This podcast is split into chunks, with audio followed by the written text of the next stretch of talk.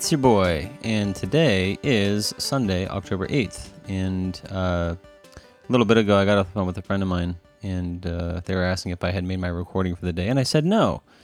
Um, doesn't mean that it doesn't get done, but it means, um, yeah, I don't know if it's a good thing or a bad thing, but I feel like lately I've really kind of uh, tapped into that procrastinator side of my life and it's not in every aspect of my life, but in in some areas more than others. So there's plenty of things that I enjoy doing, and I I feel like I have endless amounts of time to to dedicate to those things. Uh, there's a couple classes in school right now that I really enjoy, and I not only do all the work for those classes, but I often read ahead. I just had a bunch of midterms for this Confucius class, and um, um, oh, I like where my mind's going actually. Um, I had a couple midterms for that class. One was an in class actual like written midterm, and then the other one was a essay I had to turn in. But anyway, the point of uh, the only place I'm really going with that is that I am well, I am uh, I've read ahead in that class. The part that's interesting, and I liked where my mind was going, is uh, I also had this class that I think I talked about last time. I think I did go on this kind of circuitous talk about Columbus. I had uh, a midterm. I was probably talking about it. That's probably why we were talking about it. I had a midterm for that class last Tuesday where basically I was given, I think, like four prompts of essays that we had to prepare for class. And of those four prompts that we were given, three were going to appear on the test. And of the three that appear on the test, we would have to select two to write about. So I think if I did the math correctly, it was if you prepare any three of those prompts in advance, when you arrive at the test, you'll just simply need to regurgitate what you had already written. And uh, what we didn't have in advance was we had this list of terms covering the first unit of the class, and we would have to provide these kind of short answer responses. Basically, I think we were going to be presented with like eight terms, and you had to select five and write a paragraph about each of them, saying what they were and why they were relevant to the course or something like that. And then the last part of the test would be these essays. The exam was like an hour and a half long you were encouraged to only use about 20 to 30 minutes on these kind of vocab terms and then spend spending at least the last hour or 30 minutes each on these essays. So pretty pretty lengthy. And uh, after about an hour and a half of writing by hand and of course because it's a test uh, you're you know you're like nervous. You're not even realizing it necessarily but you're like gripping your pencil like extra hard. And there's like this tension and you kind of feel the clock like ticking behind you and you know you know you only have a finite amount of time to write. So you're kind of writing feverishly. And by the end of an hour and a half i literally felt like my index finger on my right hand like was like the tip of that finger was like numb for the rest of the day.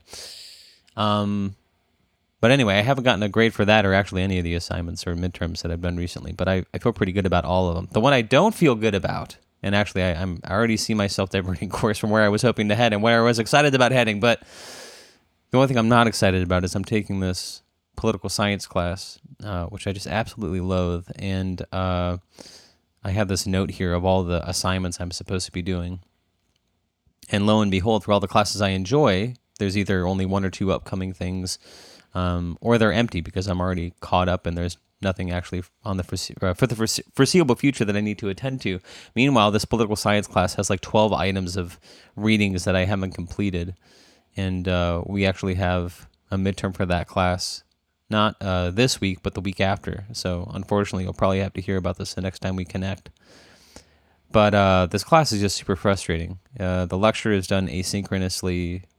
The instructor is very intelligent, clearly very passionate, uh, passionate about the topic, and and and based on some of the stuff they said in lecture recently, clearly this person used to work, you know, I think in Congress or something like that, or, you know, worked for a congressman, or I don't know what their connection was, but they're clearly very knowledgeable. They have a lot of experience I think the problem though is they've been teaching this class for a very long time, and so they are um, intimately familiar with the material. Um, and so I think in their mind, they think this stuff is very easy. Unfortunately for the rest of us, one, none of us really want to be in the class. There's maybe a couple people who seem to pipe up and, and seem interested, but it seems pretty clear that the vast majority of us are here uh, because it's, it is a requirement.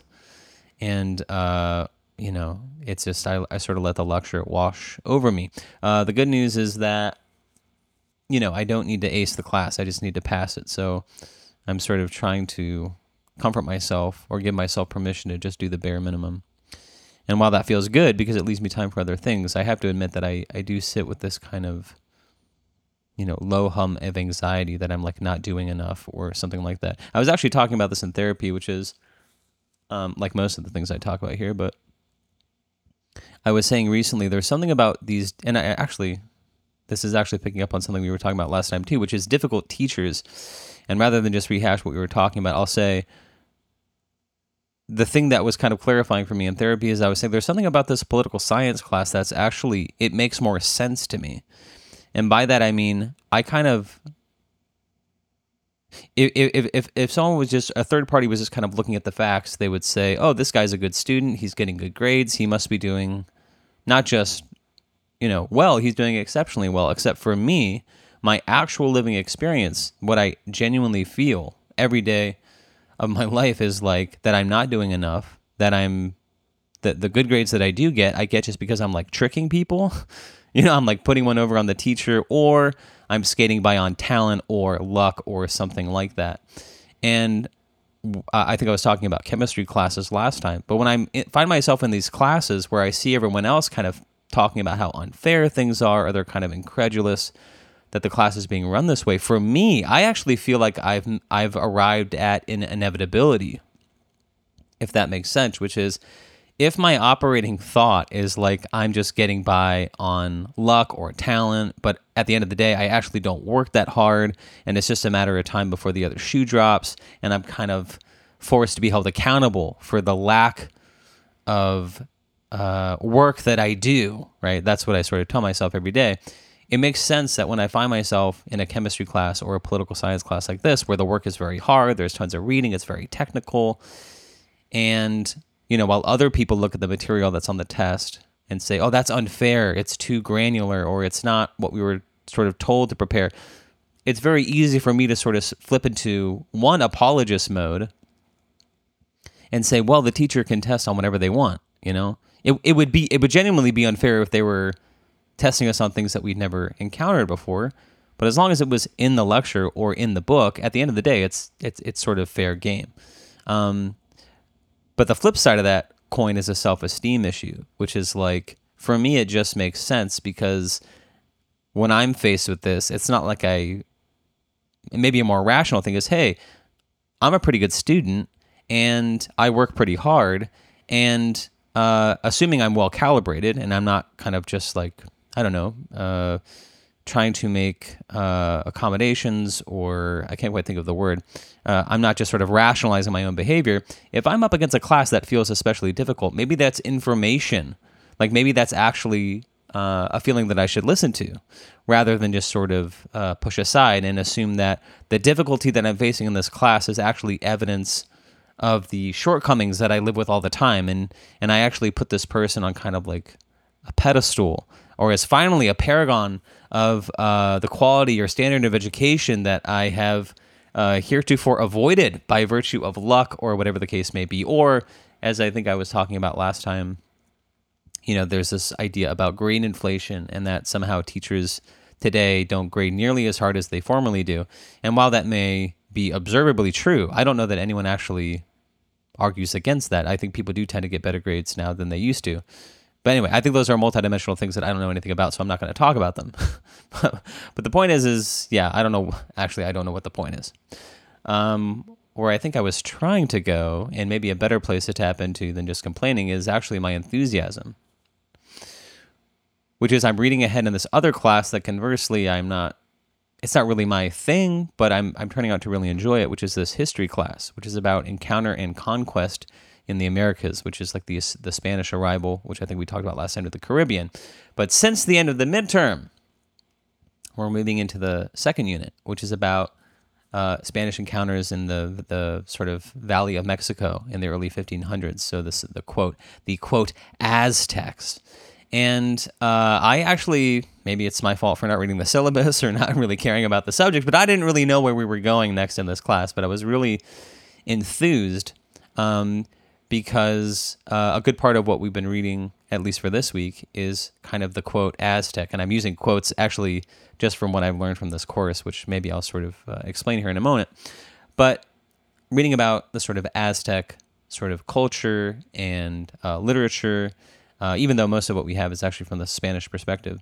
But it's such an exciting place for me to find myself again because although I'm aware that there are two different things, uh, I think a lot of times we think about the Aztecs and the Mayans kind of interchangeably, for better or worse.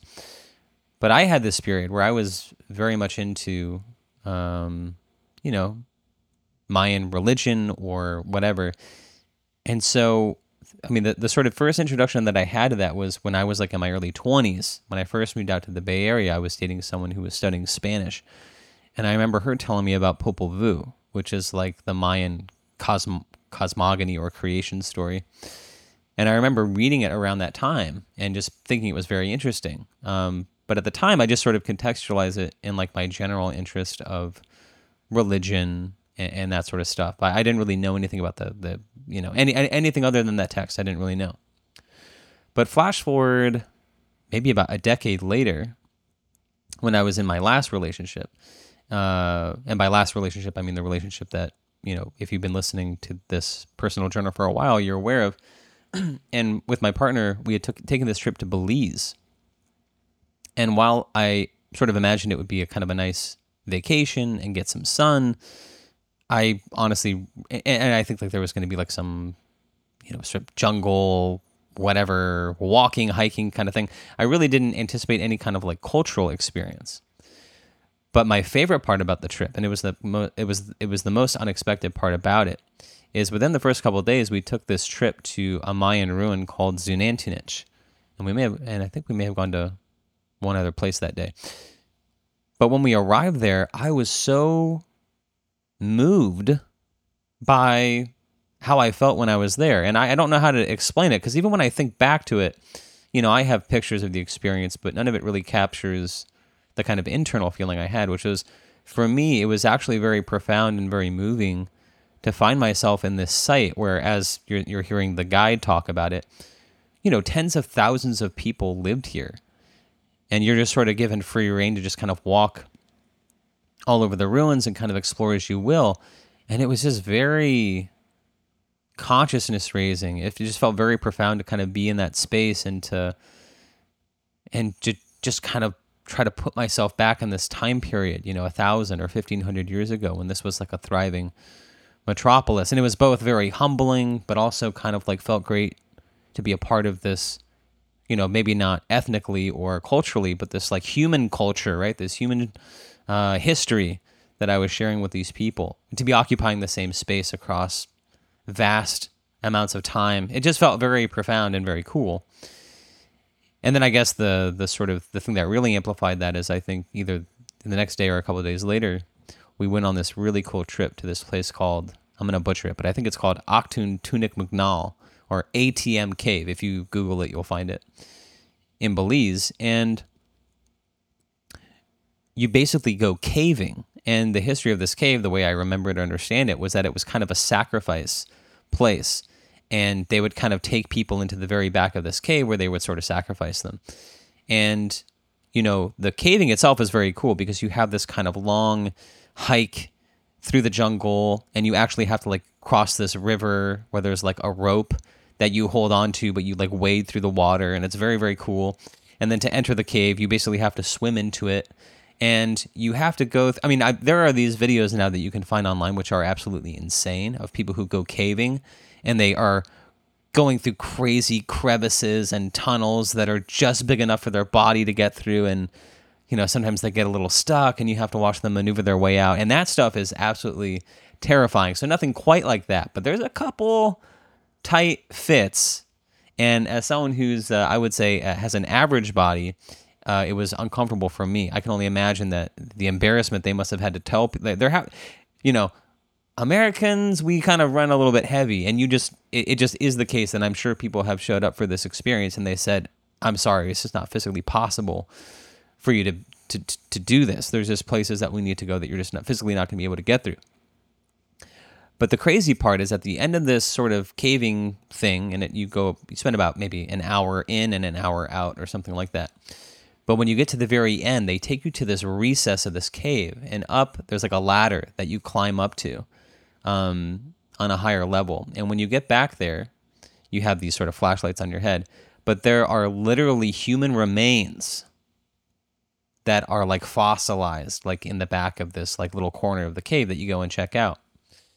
And again, it was just a very cool thing to to see and be a part of and not only was it just a very exceptional experience, I never really experienced anything like that before. I mean, you really felt I don't know, this kind of connecting with time or something like that. It just it just felt very profound.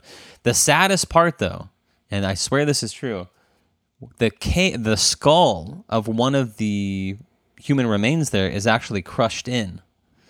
And the story behind it is there was a tourist who was there and was leaning over the skeleton and went to take a picture and the lens of their camera you know, one of these huge DSLRs, the lens of the camera fell off and broke the skull.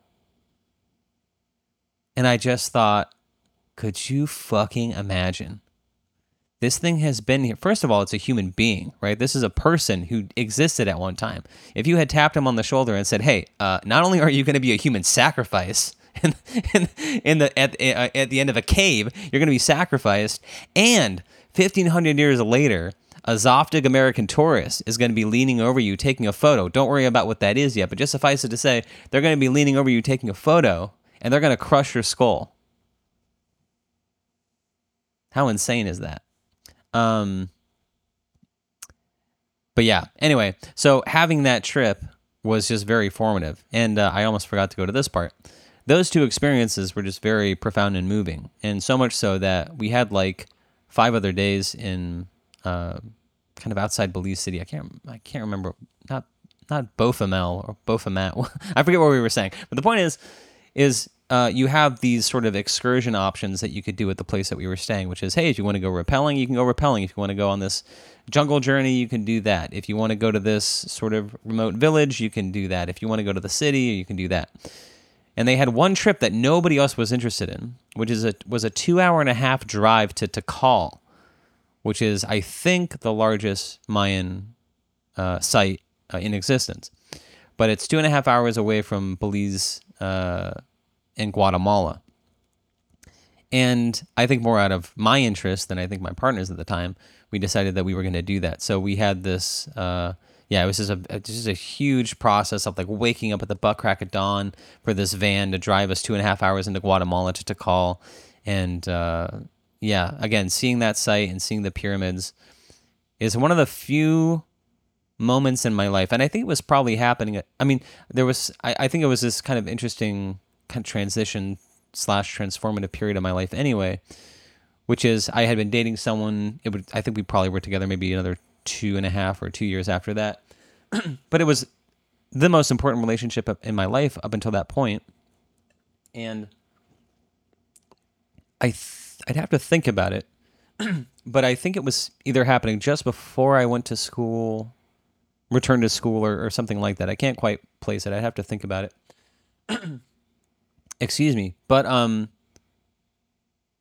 I remember having this moment at Tikal where th- that was really kind of like the pinnacle of, you know, Xunantunich and the other sites were great and ATMK was absolutely exceptional but really being at Tikal and seeing the ruins and the pyramids and just sort of walking around that space and really seeing I you know I think there were you know I don't know maybe as many as 100,000 people lived in in uh, at the Tikal site. I'd have to look it up but that was really like you know the consciousness raising was like through the roof where I really felt like it was just really profound to be in that space and you know, especially as a modern society, we think we're so special. But then you're in a place like Tikal, and they explain to you like all the pyramids and everything, and the entire city is sort of organized astrologically, and you just think, you know, it's very easy to look back at these quote, and I, I know this is a pejorative, but these quote primitive cultures, and you realize that in some ways, although they didn't have the technological tools, they had something else which our modern society really doesn't force us to cultivate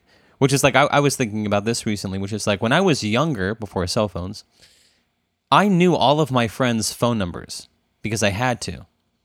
You know, sure there was like a school directory, which was something, but I knew my mother's number, I knew my brother's number, I knew people's home and cell phone numbers eventually, or their pager number, if that doesn't sound like uh, uh, something uh, antiquate too antiquated for you. But you know, there was dozens and dozens of numbers that I had memorized.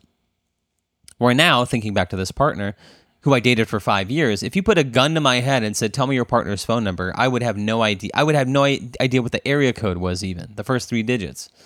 Um, the idea that somebody using no modern tools could build and plan and construct an entire city around, uh, uh, you know, to align with celestial bodies. That, by the way, they only saw these alignments once every year, if that. Sometimes it's with a, you know, um, a, uh, an eclipse or something like that. That only happens like once every 18 years or something like that. It's it's really nuts. Um, because when you think about it, one, I barely, no, I barely notice these things, uh, and we have modern tools. But the idea that these things are so subtle, how did you even notice a pattern? You know what I'm saying? Like, how many years had to go by before somebody was like, hey, you know what? This crazy celestial thing, I think it happens every 18 years. And then what? You just sort of sit on your hands and twiddle your thumbs and kind of, uh, how many generations have to go by before you actually have a working theory of when these celestial bodies kind of align so that you can begin work on the city planning that you want to do so that these the you know the um the, the zenith of this pyramid at this time of year perfectly when you're standing in the center of the city uh, looking up at this pyramid its zenith perfectly aligns with you know the aligning of the planets every 27 years or something like that. I don't know how it works exactly but the point is is that that experience i sort of reconnected with popol vuh and reread those texts and um, uh, I think tried to read some of the sort of codices that exist um, in translation. But anyway, so now that I'm uh, having this unit where we're learning about the Aztecs, or the as I'm learning to sort of re-understand them as uh, the Triple Alliance that existed in the Valley of Mexico around the arrival of Cortez in, I think, 1515. Uh, I don't know, but that, that, doesn't matter. The test is not uh, just yet. So, but yeah, rereading all these sort of, uh, you know, the accounts of the of the colonists and and and and some of these sort of translations from the codices, very very interesting. So um, I am very much ahead in that reading, and um, yeah, it's interesting.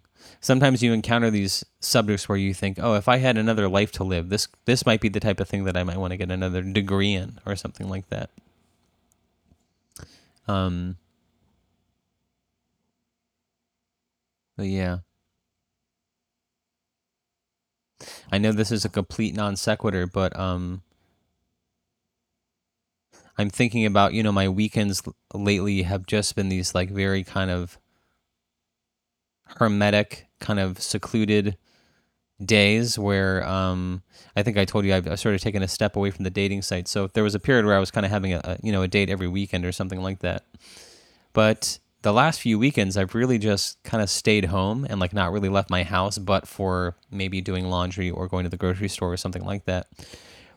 But it's been weird because I have these kind of 5 days during the week Monday through Friday that are very kind of stimulating and I'm on campus and I have things to do and there's especially now there's assignments that need to get done and and I, I need to sort of take care of my time uh, or plan my time pretty specifically. And then the weekend comes and there's plenty of things that need to get done but I don't really plan it out. For example, recording this is something I've made a, a commitment to, but it just sort of gets done when it gets done. And that goes for whatever reading or paper writing or whatever it is I have to do. It just sort of gets done eventually.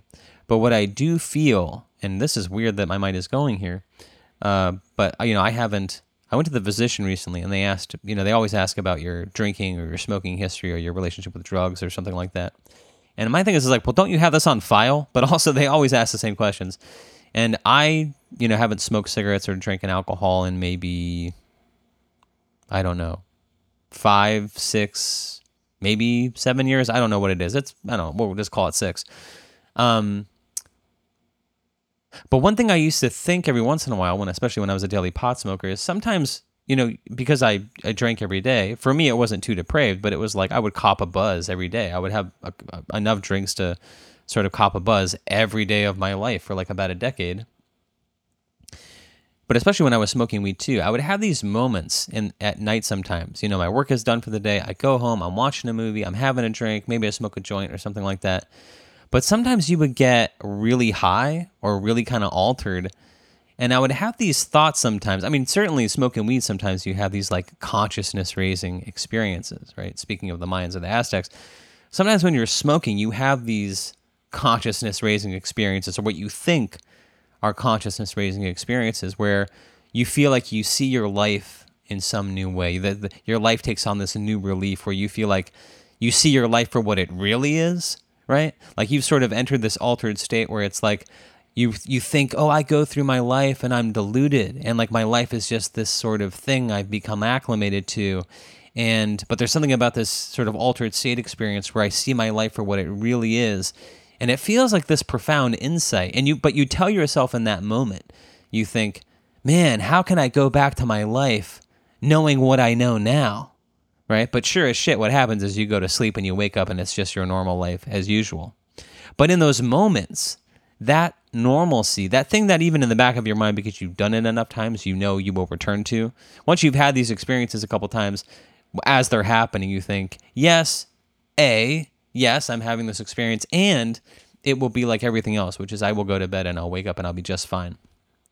And that can be kind of a bummer when the experience is good. It's actually a good thing to tell yourself if you're having like a bad experience. I've never had any sort of night, truly like nightmarish experience on drugs. I haven't done a lot of drugs, but you know, you do have moments where you're like, oh, this is not fun. You can sort of calm yourself or assuage your fears by reminding yourself, you know, I can just go to bed and as bad as this feels, I'll be okay. Um, but the thing that would really kind of weird me out sometimes is I would really think, how bizarre is it that I can get this far out? And, and in a way, I think that's what I was actually seeking when I was drinking or smoking weed all the time. Is how can my brain get this broken? Like right now, you're looking at the clock and it's, eh, I don't know, maybe it's like 10 p.m. at night. And you think, I'm going to go to bed and wake up. And in less than 12 hours, I'm going to be at my job, just kind of doing what I do all the time. And it's, it's this weird kind of dual existence. It's bizarre to kind of see yourself so comfortably in both places and how you can transition from one to the other so quickly. So I don't know what the point is, except to say, like, I would find myself in these altered states where I would say, man, it's so bizarre that in X amount of hours, I'm just going to be back to things as normal. And maybe it sounds strange to equate uh, the weekend with something like that. But there is this sense in which my week is so structured that when I have this very sort of free form, you know, temporally gelatinous, if you like that, uh, period, um, that I just sort of like I'm swimming in this soup and it's like things are very loose and I kind of do what I want and I stay up late. Like I think like was it last night? How does this work? How does time work? No, I think it was like Friday night. I think I was up till like 4. I was like watching a couple movies, but I also like read a little bit before I went to bed. And it was just like how can I it's so bizarre that I can be so free on the weekends, but like tonight I'm going to have to get to bed at a reasonable hour, although I probably won't get to bed at like 2 a.m., which is like the norm for me these days. But it's like the idea that I have to wake up tomorrow and like just get back to my life as usual just feels very bizarre. I'm not quite sure how it'll work, but it always seems to work, to work out that way. I mean, there's two things that always seem to happen, which is like I'm sitting here, and on the one hand, I feel depressed because I have to like start school again on Monday. But it's also like at the start of every week, I have this, and actually, I find on Sunday nights, I actually don't sleep very well because I think I do have this anxiety about the coming week. But part of what I'm thinking when that happens is like, oh man, I don't see, my, I don't know how I'm going to get through another week. You know, at the start of every week, the five days that are ahead feels like, I don't want to say this insurmountable thing because it, it's not that it feels insurmountable, but it just feels like you know, there's just so much I don't want to do that I have to do. And you just think, I just don't know how I'm going to get through it.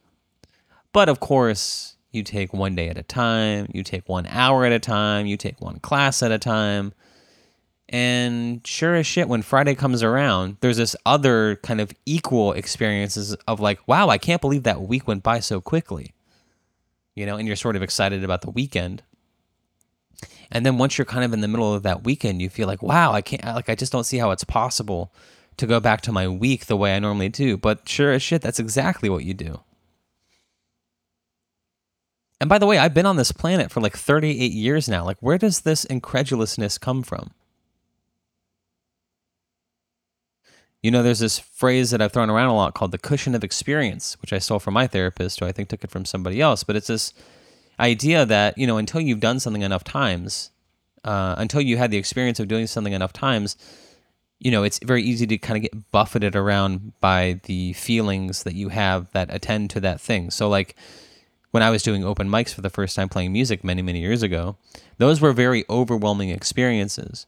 And uh, performance in general, I think, is a good example of that, which is, you know, you're usually, you're always nervous. That never goes away.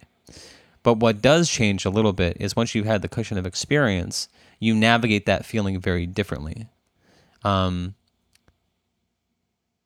which is, you know, um, I was talking with my friend recently about some of the last shows that I played. Um, gosh, it's crazy to think how long ago that's been. Maybe almost like four or five years now. But I was saying, even the last shows that I was playing for some of the biggest audiences that I'd played to, I was as nervous for the, and maybe even a little less, honestly, but I was as nervous for those shows as I was for the first open mics that I ever played. And even though you feel the same kind of acuity of like fear or anxiety about this will be the night that I go on stage and shit my pants or something like that, you know, you just have the cushion of experience to tell yourself, hey, I feel this way all the time. Uh, and the worst has never happened yet. So I can't, you know, I can't see the future necessarily, but I have every, I have all the evidence I need to remain reasonably optimistic that tonight will not be the night that I defecate inside my clothing or something like that, or throw up on myself or whatever whatever horror story you're telling yourself about what might transpire. But it's weird that even after all this time, even with that insight, that I st- I'm still engaged in the same thing. And this sort of actually, this like, you know, I, we've talked about this in other areas of my life as well, but this sort of extends to other to, to other things as well. This idea that like it's always starting over.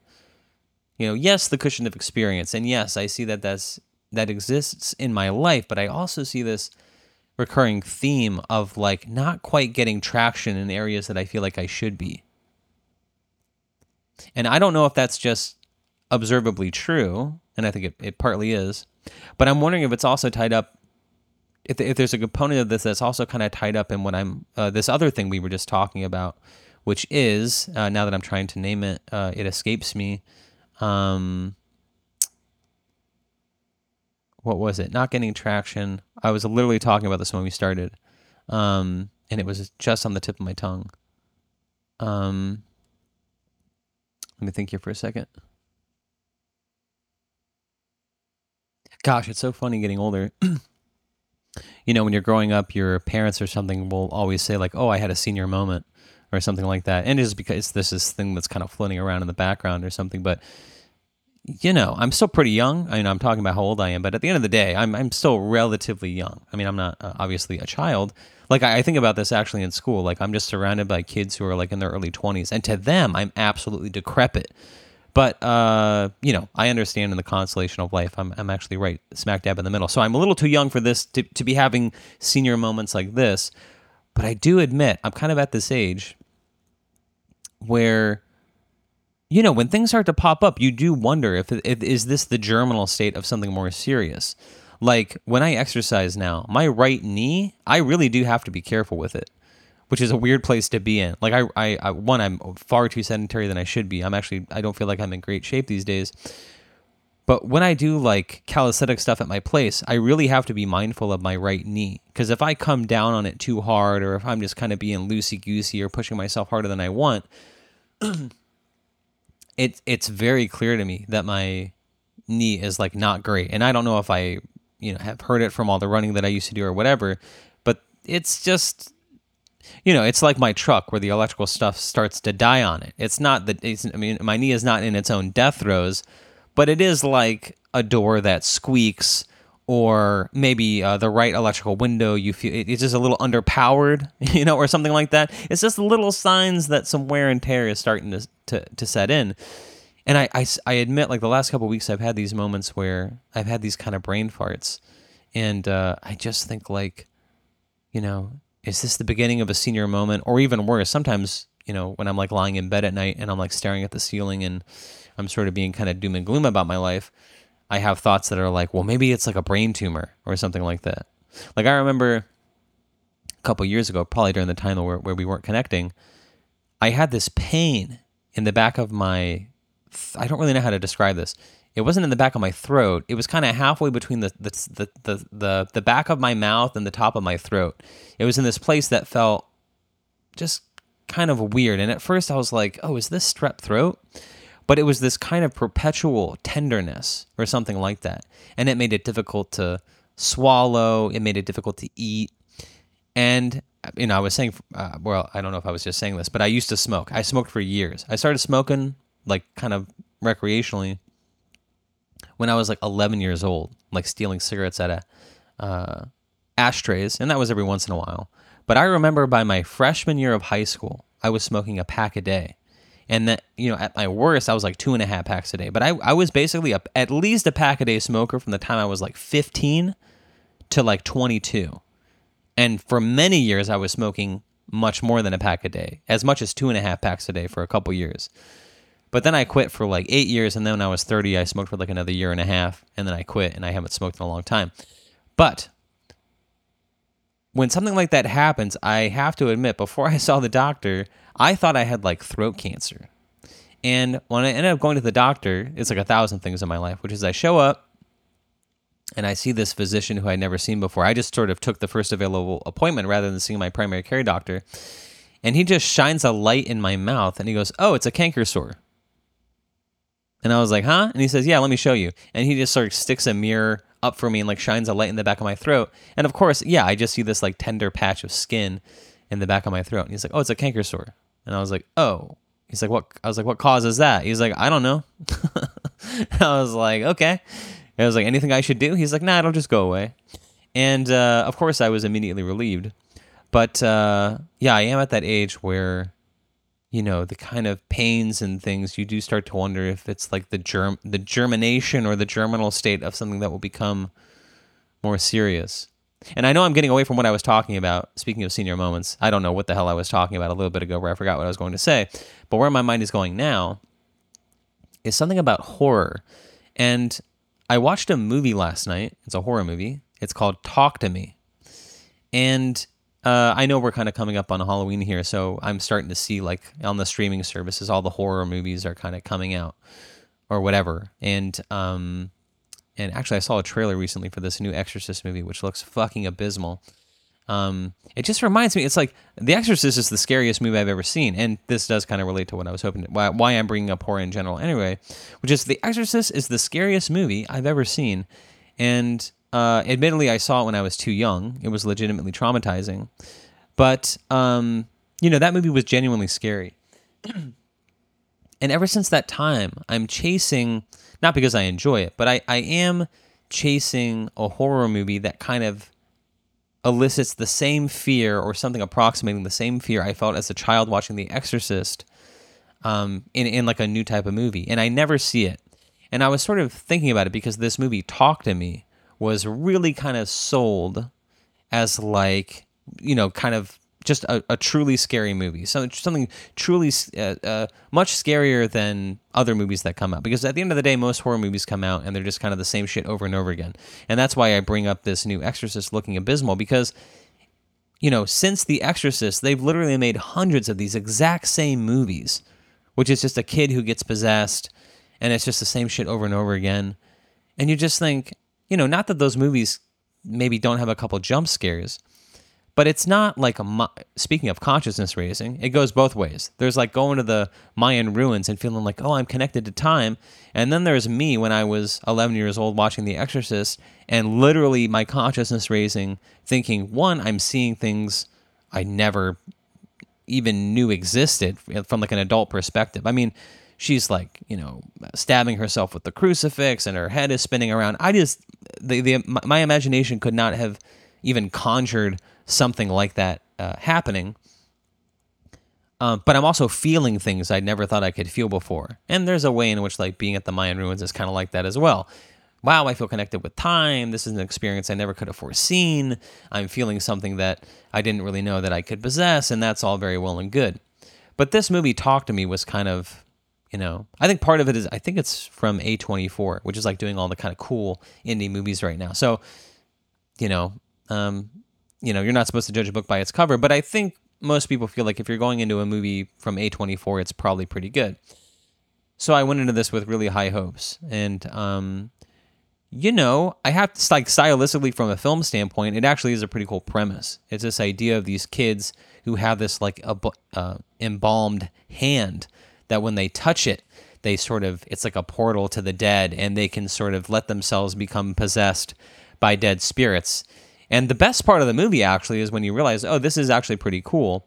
Is there's this really great sequence where you see, and I, I can't quite say that I'm confident what it is, but it seems very clear that there's something about these young kids, there's this kind of montage sequence where after they've kind of shown you how the mechanic works, where they like grip the hand and they say, talk to me. And the person who's holding the hand like sees a dead person. And then they'll say something like, I let you in. And then the spirit like jumps into them. And for X amount of time, they're like possessed by that spirit while their friends kind of look on and kind of have a blast. And as long as they keep this thing contained, it's actually this very fun thing for them. And so there's this montage once you've seen kind of how it works, where they're just kind of fucking around and having fun, and they're kind of jumping in and out, where everybody's kind of taking a turn, and they're kind of filming each other with their cell phones.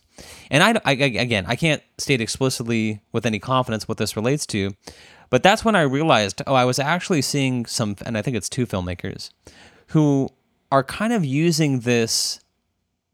Uh, I don't know if I don't know what to call it, conjuring or I can't quite think of the word, but these kids playing around with this intrinsically dangerous, lethal um, thing that's you know they they think that they control it, but there's clearly a lot more going going on here than they realize, and the fact that they're kind of filming each other doing it and like you know maybe putting it up on TikTok or whatever it is, this kind of social media type of thing this type of there's a there's a type of irreverence, right? There's a type of like thinking you're in control of something because you're young and you can't really you know you're one your cerebral cortex isn't fully formed but there's something about that sequence that really kind of made it clear to me like oh this is kind of like a modern filmmaker commentary on something about the youth culture and maybe the sense in which they're, they're not really sure of the dangers they're subjecting themselves to and the dangers that they subject each other to or something like that. that that's what sort of seemed to be in play and i was like okay but after that i have to admit like there was some kind of ghoulish imagery and there was a couple moments that were kind of a little intense. But again it just kind of fell short. You know of, eh, of course part of what made the exorcist so crazy was that i was 11 but even then there's just certain I, I just it, it's very rare that I find a, a horror filmmaker who can kind of put me in kind of the same orbit. And it made me think like I'm not like um or how do I say this? Let me relate it back to what I was talking about about getting older, which is, you know, it doesn't feel related. I'm sure it is on a Freudian sense, but as I was sort of doing some political science review, for some reason I had this Stephen King appearance on in the background. And uh, Stephen King was very formative for me as a young person. If you listen to this log, I'm sure I've gone into it. But I'll just say, when I was eight years old, I read his novel Misery.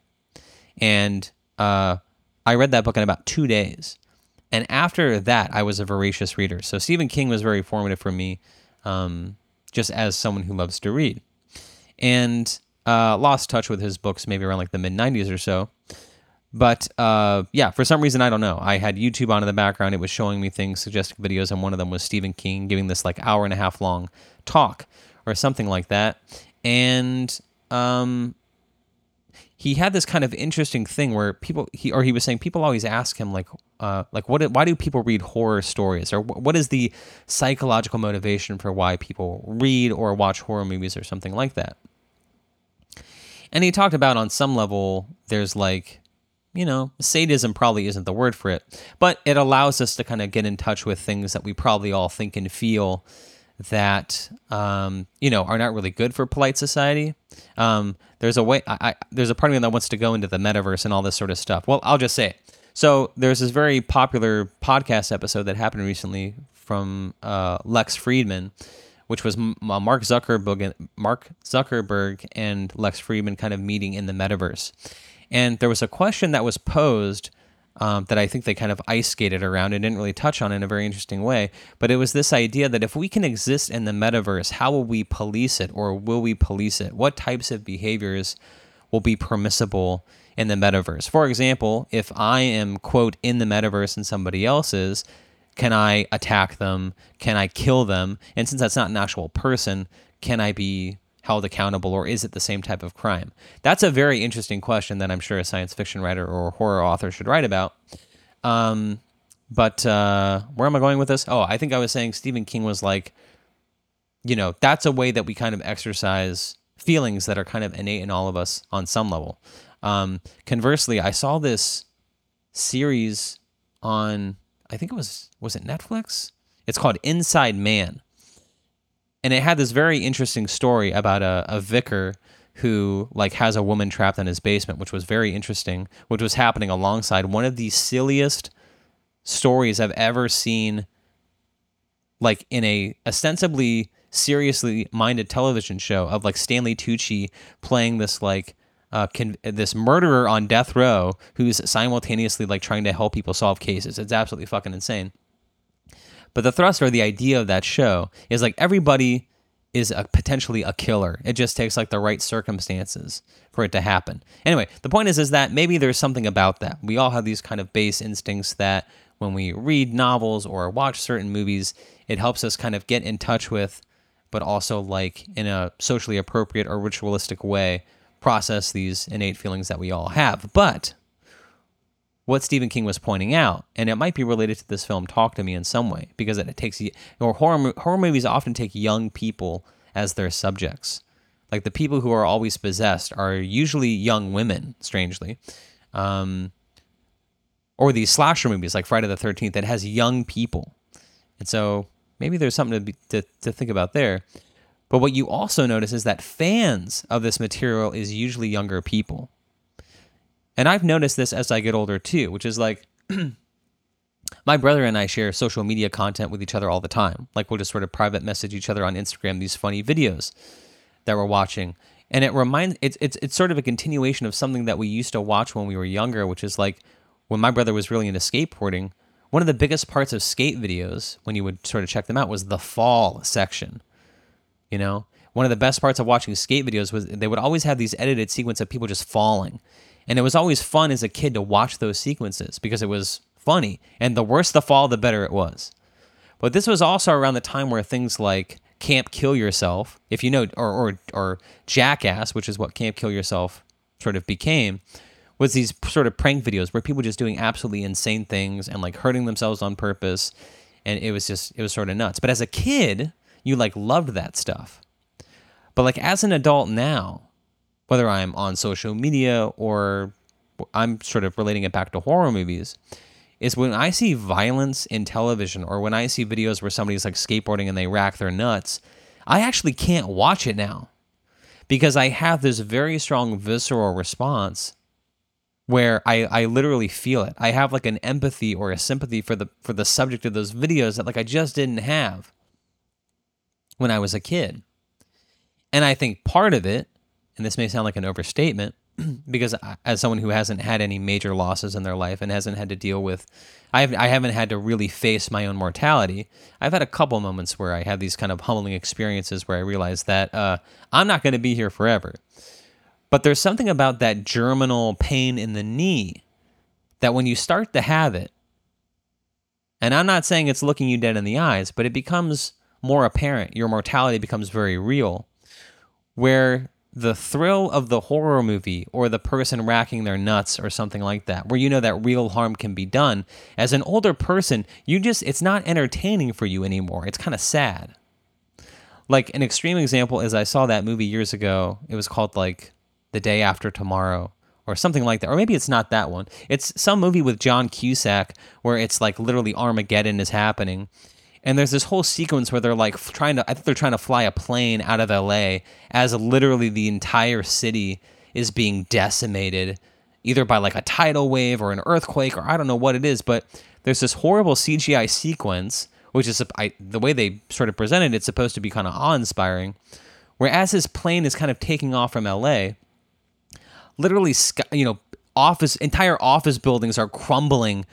And as I'm watching it, I'm just thinking, hundreds. I'm I'm literally watching the the mass demise of hundreds of thousands of human people, And I was like, this is really off putting. Like, I don't want to watch this fucking movie.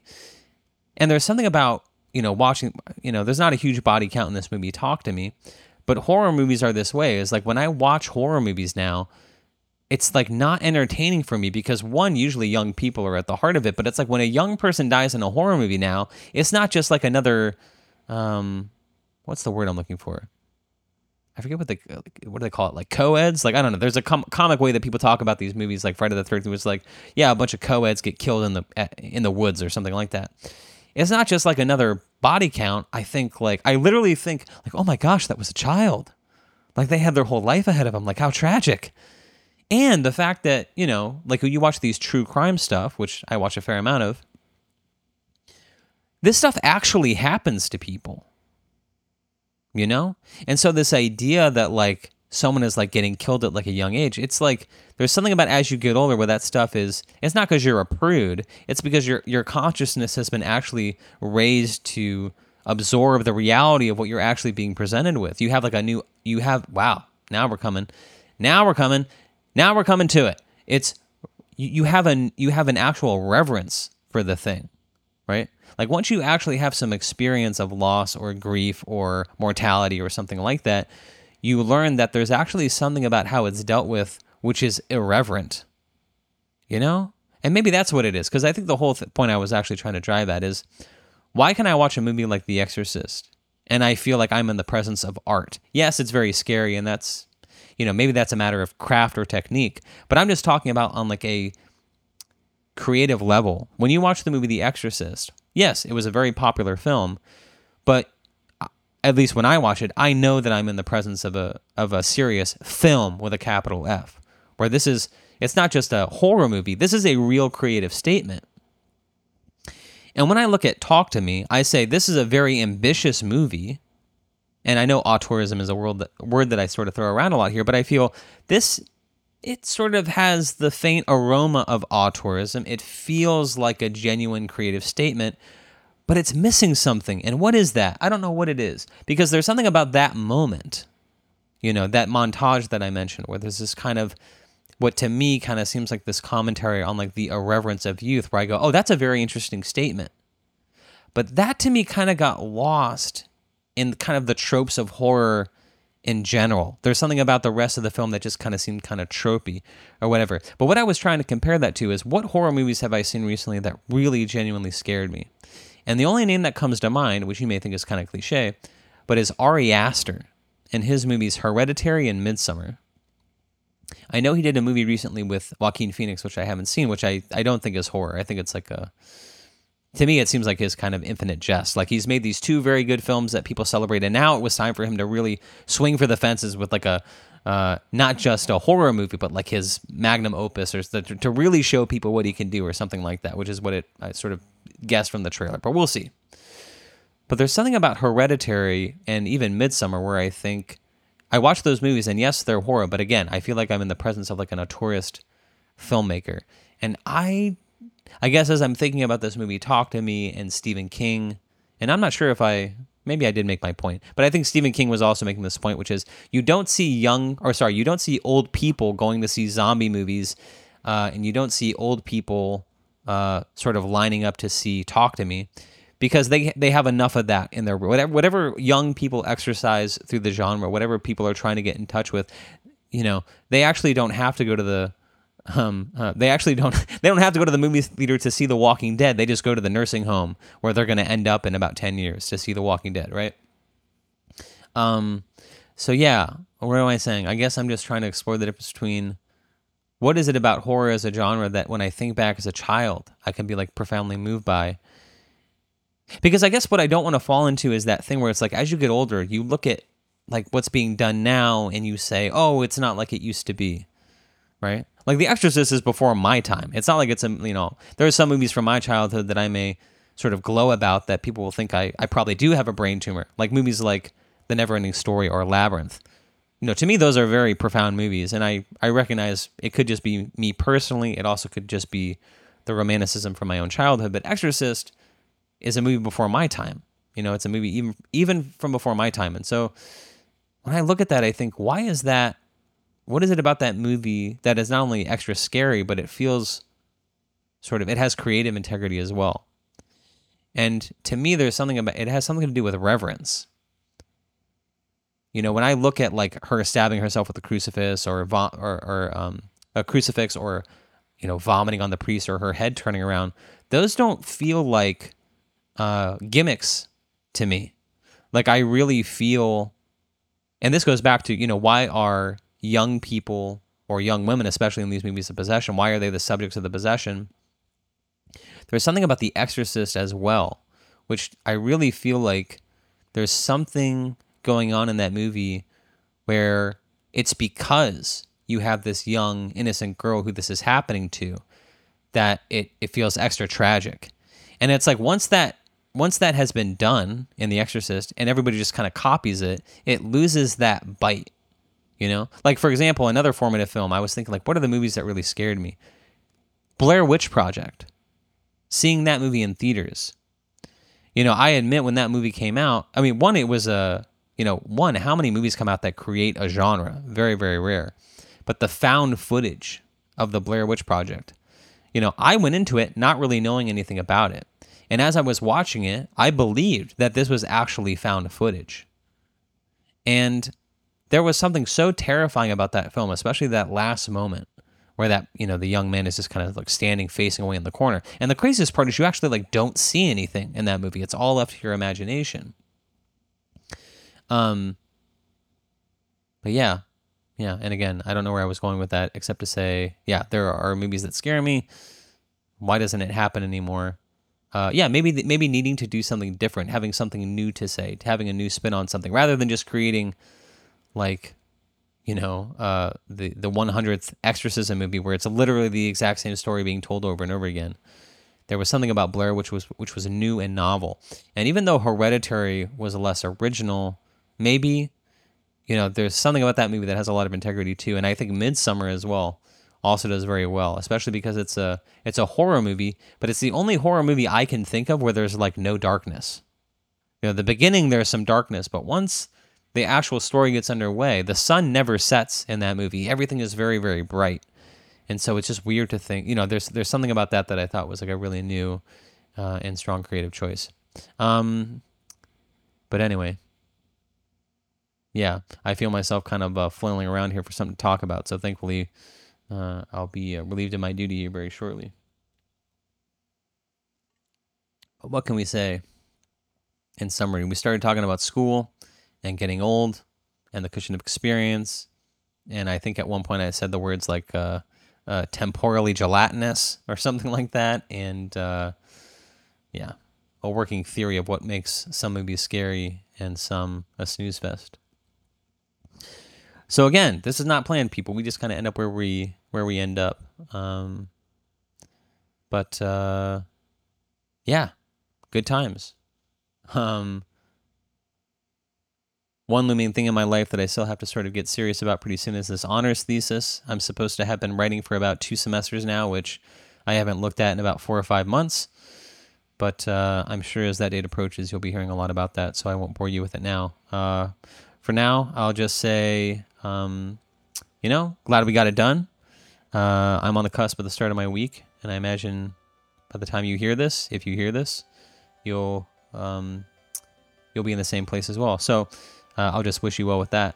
And uh, I'll look forward to doing this again next week. Until then, thank you for your time. Thank you for listening. And ciao for now.